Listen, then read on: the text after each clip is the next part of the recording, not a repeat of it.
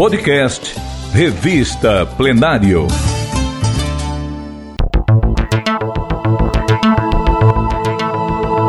Ouça agora a reportagem Icó, uma relíquia do Ceará colonial. Texto de Camilo Veras, publicado pela Revista Plenário na edição de abril, maio e junho de 2009, com narração de Didio Lopes. Reconhecido em 1997 como uma das maiores riquezas culturais do Ceará, Icó foi o primeiro município cearense tombado como patrimônio histórico nacional. A arquitetura de estilo barroco com linhas do neoclássico francês, característica do Nordeste brasileiro no período colonial, remete ao século XVIII, quando a cidade centralizou o caminho das boiadas, progrediu com os ciclos do couro e do charque e tornou-se o mais importante entreposto comercial do interior da província do Ceará. Igrejas seculares, casarões, sobrados e prédios como a Casa de Câmara e Cadeia ou o belíssimo Teatro da Ribeira dos Icós, em ótimo estado de conservação, encantam os visitantes. Inaugurado em 1860, o teatro é o mais antigo do Ceará. O local forma um imponente conjunto arquitetônico, composto pela antiga casa da Câmara e Cadeia, o sobrado do Barão do Crato e as igrejas do Bonfim e Matriz, e é um símbolo do período áureo de Icó. A casa de espetáculos reúne em si grandes histórias e mistérios, como a existência de um túnel entre o palco e o porão do sobrado do Barão do Crato, e que servia de esconderijo para os nobres em caso de um ataque de cangaceiros. O teatro é ideal para se iniciar uma visita ao sítio histórico. O pequeno palco de estilo elisabetano lembra um teatro de bonecas e encanta, ladeado por galerias e camarotes de madeiras sustentados por uma estrutura metálica e adornados por delicadas grades. Um espetáculo por si só, mesmo quando não há atração no palco. Idealizado pelo médico francês Pedro Teberge, o Teatro da Ribeira dos Icós foi tombado como patrimônio histórico e artístico em 1983.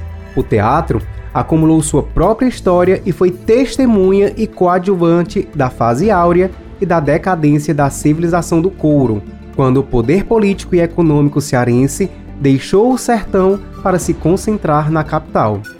Com a morte de Teberge, quatro anos após a inauguração, fechou suas portas por mais de 60 anos.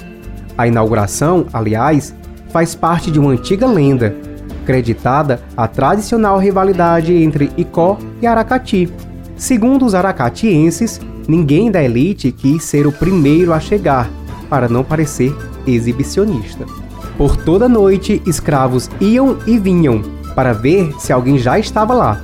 E assim, o baile inaugural não teria acontecido por falta de presentes. Recuperado pela prefeitura, o teatro só foi reaberto em maio de 1935. Nos anos 50, foi adaptado para sediar um cinema e depois uma estação de rádio. Recuperado novamente em 1981 e em 2000 pelo governo do estado. Hoje, o Teatro da Ribeira dos Icós foi climatizado e totalmente restaurado.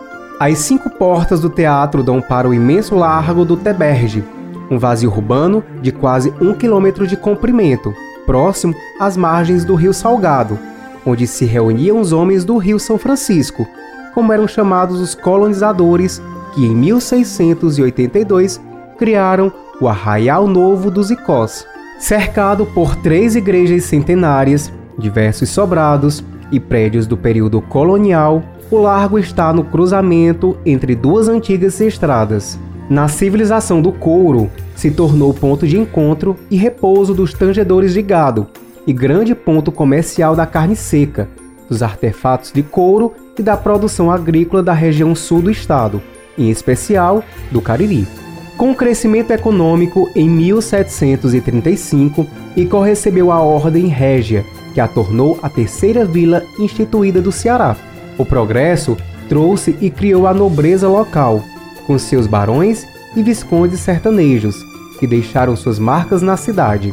À esquerda do teatro está o casarão do Barão do Crato, uma construção de mais de 200 anos, em estilo erudito português, com balcões de ferro forjado e janelões. Num dos quartos do andar superior existe um alçapão, que dá para o fosso, ou, quem sabe, para o túnel que leva ao teatro. O principal desafio de Icó foi conscientizar a população para preservar o seu patrimônio. O município recebeu duas notificações do Instituto do Patrimônio Histórico Nacional, o IFAM, devido a alterações promovidas em fachadas, plantio de palmeiras imperiais em frente à casa de Câmara e Cadeia e a mudança da cor da Igreja do Bonfim. Outro problema são os postes e a fiação moderna, que atrapalham a visão das fachadas e quebram o encanto do observador. De qualquer modo, é fantástico passear pelas ruas estreitas do centro histórico de Icó, observando a sequência de fachadas coloniais com seus azulejos portugueses e detalhes nas paredes e nas sacadas. Existem verdadeiras obras da cultura barroca, como o Palácio da Alforria, atual sede da prefeitura, o sobrado Marinha Graça ou o fascinante sobrado do Mirante. Depois, é só apreciar o pôr do sol no Largo Teberge.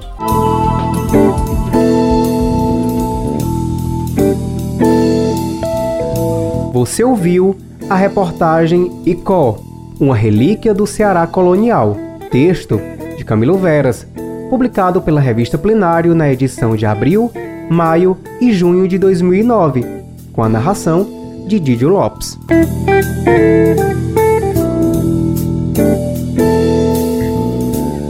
Leia essa e outras reportagens na página da revista no site da Assembleia Legislativa do Ceará.